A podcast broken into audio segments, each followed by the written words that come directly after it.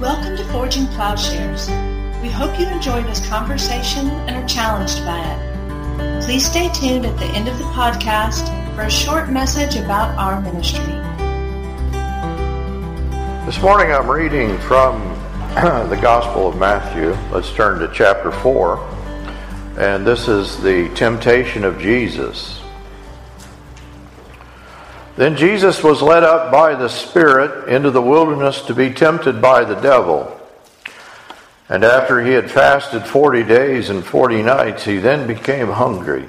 And the tempter came and said to him, If you are the Son of God, command that these stones become bread.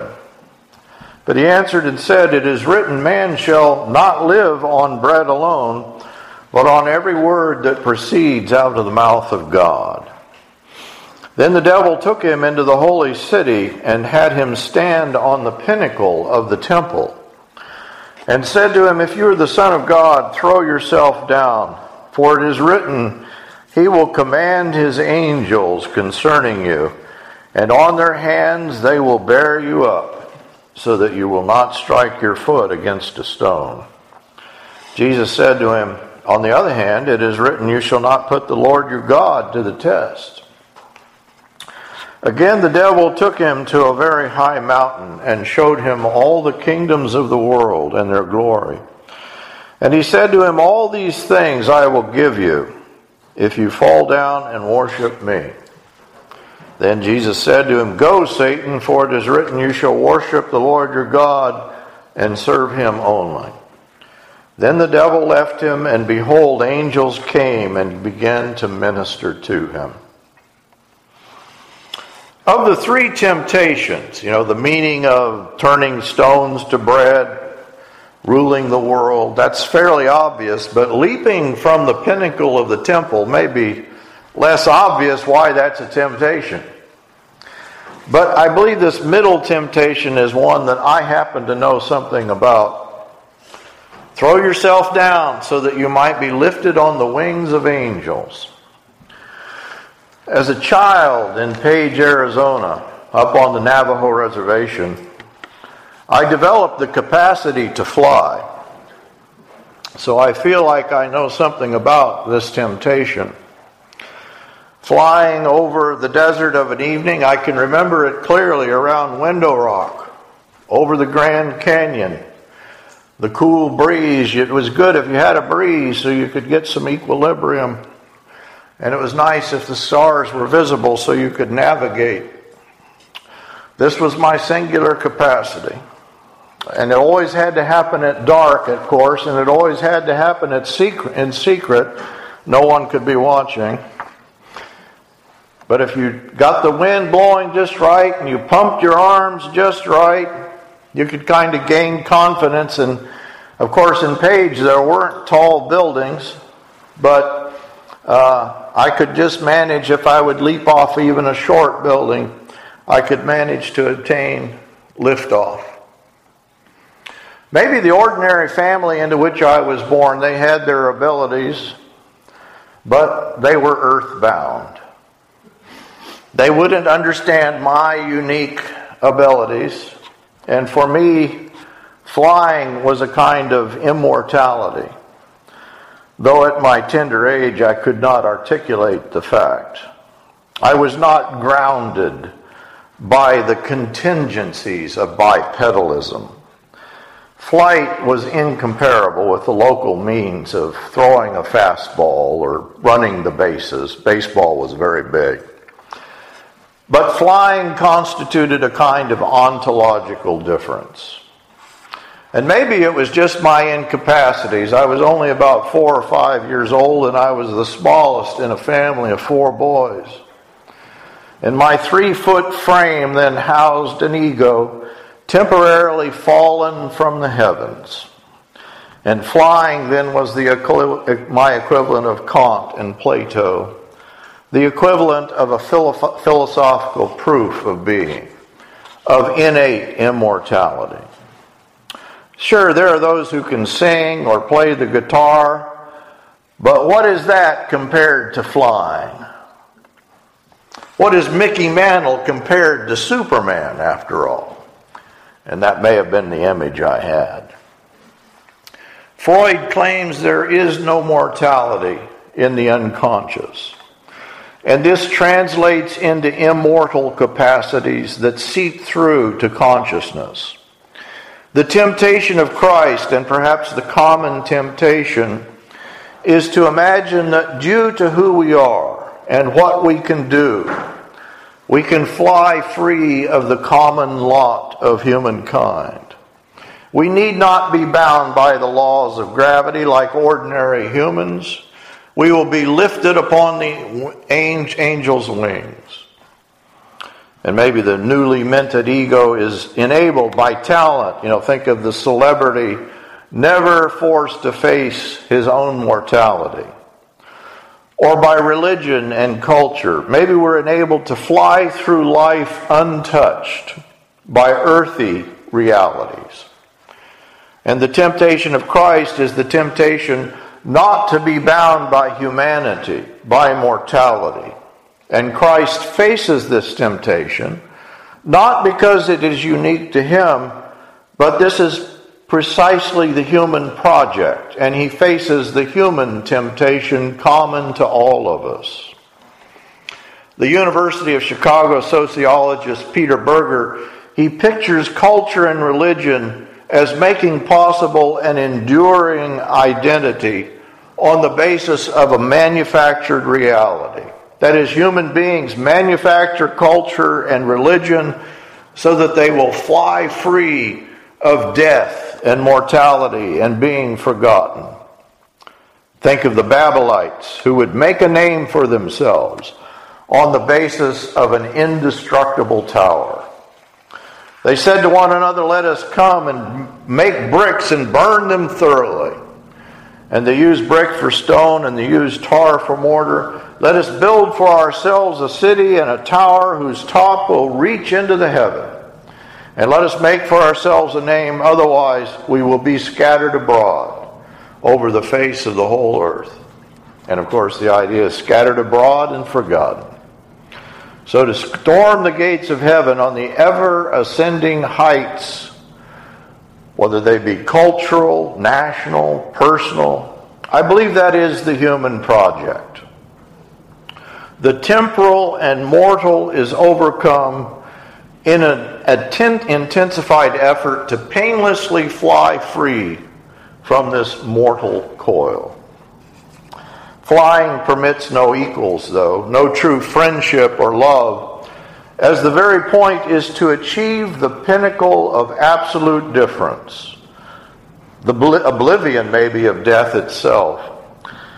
The one who can turn stone to bread, who can be absolute ruler, need not depend upon anyone and can look down upon everyone.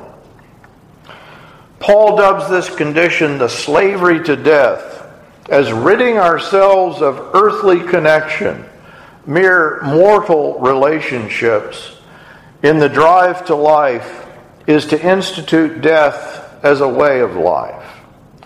Jesus' entire effort in the incarnation is aimed at bringing us back to earth. Our tendency is to fly free to be disincarnate, to attempt to fly free of the human condition. Jesus is the truly human one. He would bind us together in our humanity, in agape love, to institute the kingdom of God. Look at Ephesians chapter 2, verse 17 to 22. So then, you are no longer strangers and aliens, but you are fellow citizens with the saints and are of God's household, having been built on the foundation of the apostles and prophets, Christ Jesus himself being the cornerstone, in whom the whole building, being fitted together, is growing into a holy temple in the Lord, in whom you are being built together into a dwelling of God in the Spirit. The kingdom is not one that floats free of humanity, it depends upon humanity. It is constituted by hum- humans. As Corinthians says, 1 Corinthians 3 16 to 17, Do you not know that you are a temple of God, and that the Spirit of God dwells in you? If any man destroys the temple of God, God will destroy him. For the temple of God is holy, and that is what you are.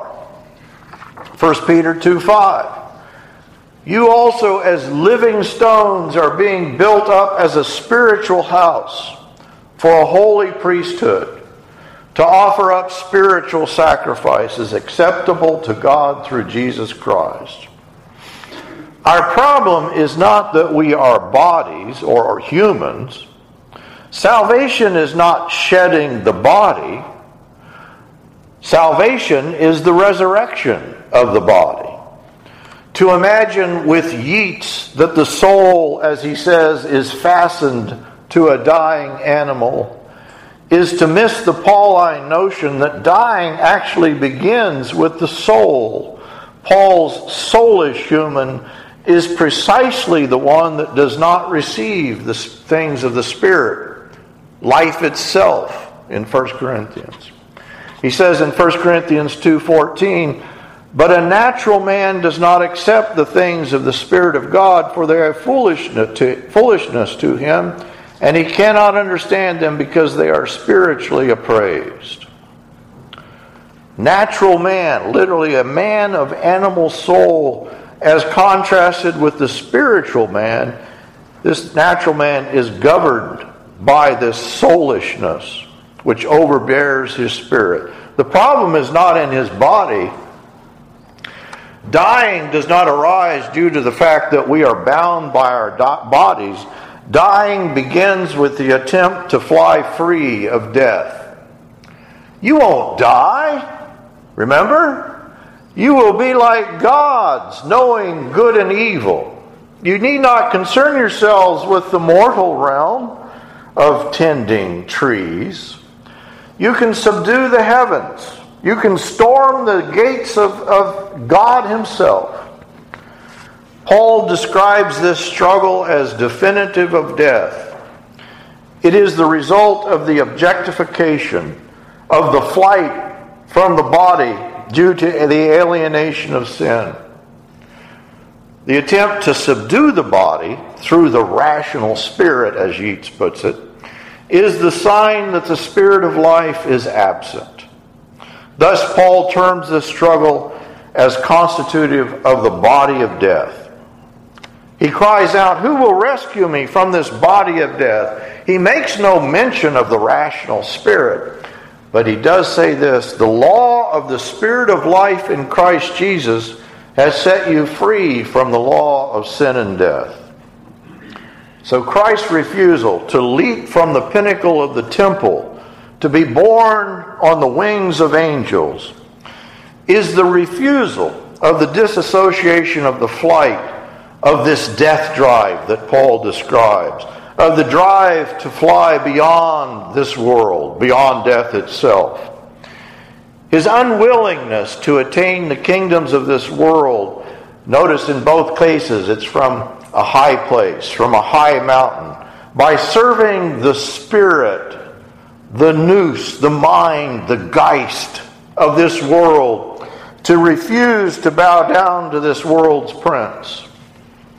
These two temptations occur, you know, from these dizzying heights, which Christ certainly could have obtained.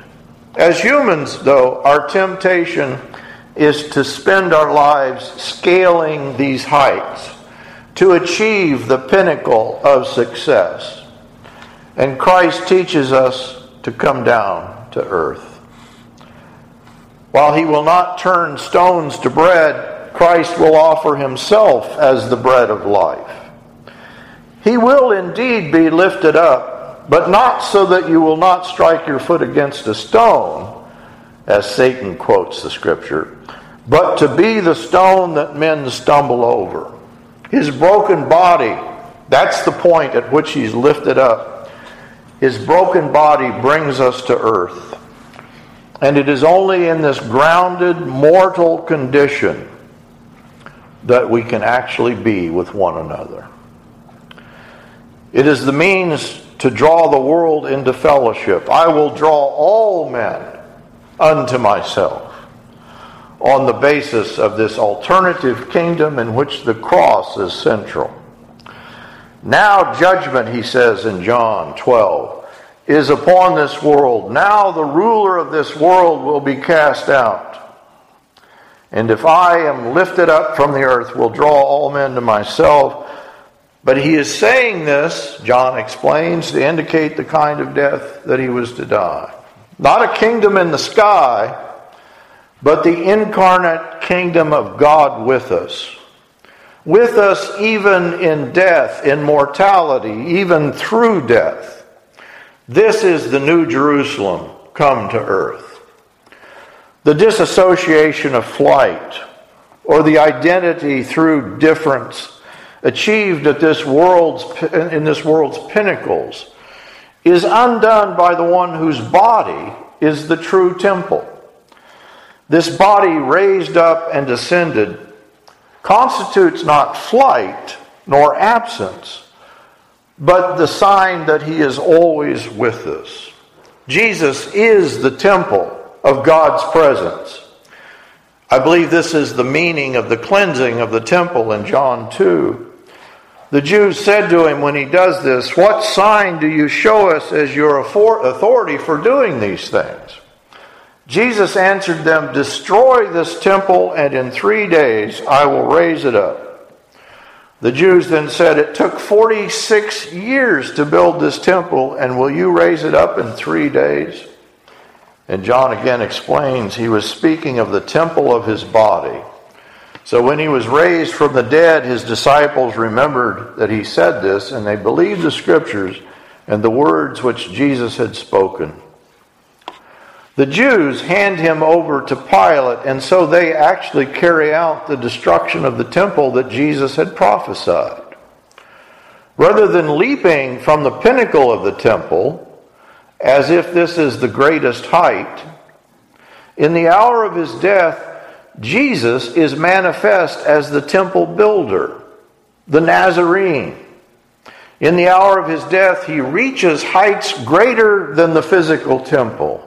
He reaches political heights greater than those offered by Satan.